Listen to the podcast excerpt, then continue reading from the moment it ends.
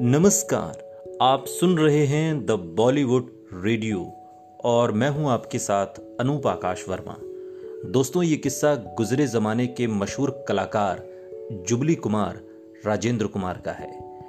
Hindi cinema के jubilee Kumar उर्फ़ राजेंद्र कुमार आज भले ही हमारे बीच मौजूद न हों, लेकिन उन्होंने अपनी फ़िल्मों के ज़रिए फैंस के दिल में हमेशा हमेशा के लिए अपना घर बना लिया। खैर, साल 1986 में महाराष्ट्र विधानसभा के प्रचार के लिए सुपरस्टार राजेंद्र कुमार को चुना गया था।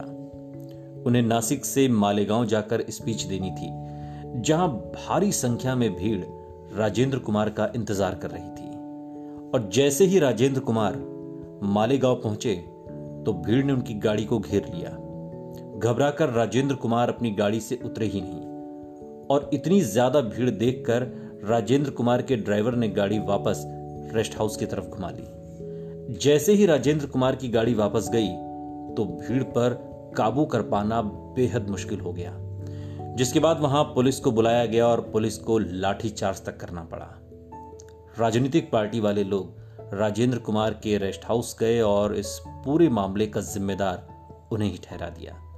वहाँ खूब झगड़ा होने लगा। और राजेंद्र कुमार इतने गुस्से में आ गए कि एक कार्यकर्ता को मारने के लिए उन्होंने जैसे ही अपना हाथ उठाया तो उनका हाथ खिड़की में ज़ोर से टकरा गया और उनके हाथ से खून बहने लगा। इसके बाद बातचीत करके वहाँ के माहौल को किसी तरीके से शांत किया गया। इसके बाद एक बार फिर राजेंद्र कुमार स्पीच देने के लिए तैयार हो गए।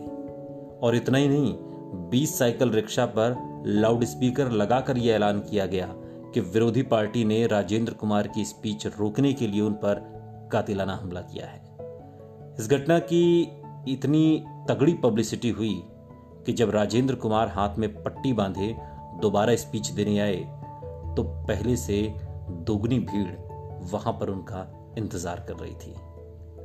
ये स्टारडम जुबली कुमार का था, राजेंद्र कुमार का। सुनते रहिए द बॉलीवुड रेडियो, सुनता है सारा इंडिया